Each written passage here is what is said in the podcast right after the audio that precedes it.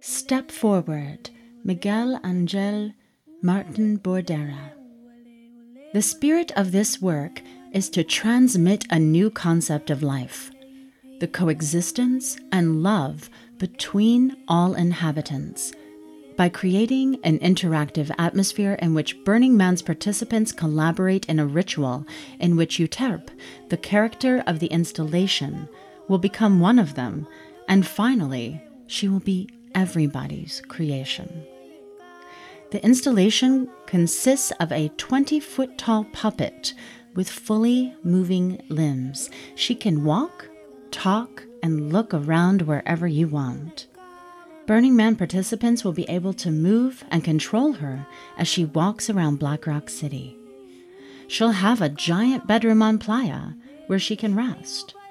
However, like the rest of us, she'll be out exploring the playa a lot of the time. Everything is giant sized, including her bed and alarm clock. The principles of this work are bound by the concept of helping human beings understand the meaning and importance that art has in developing a civilization full of life and coherence.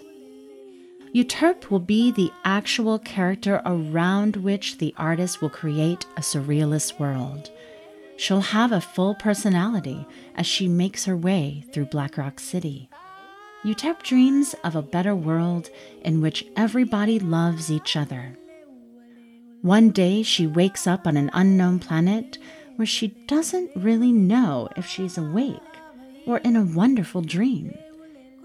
She observes all that takes place around her, and her transformation begins.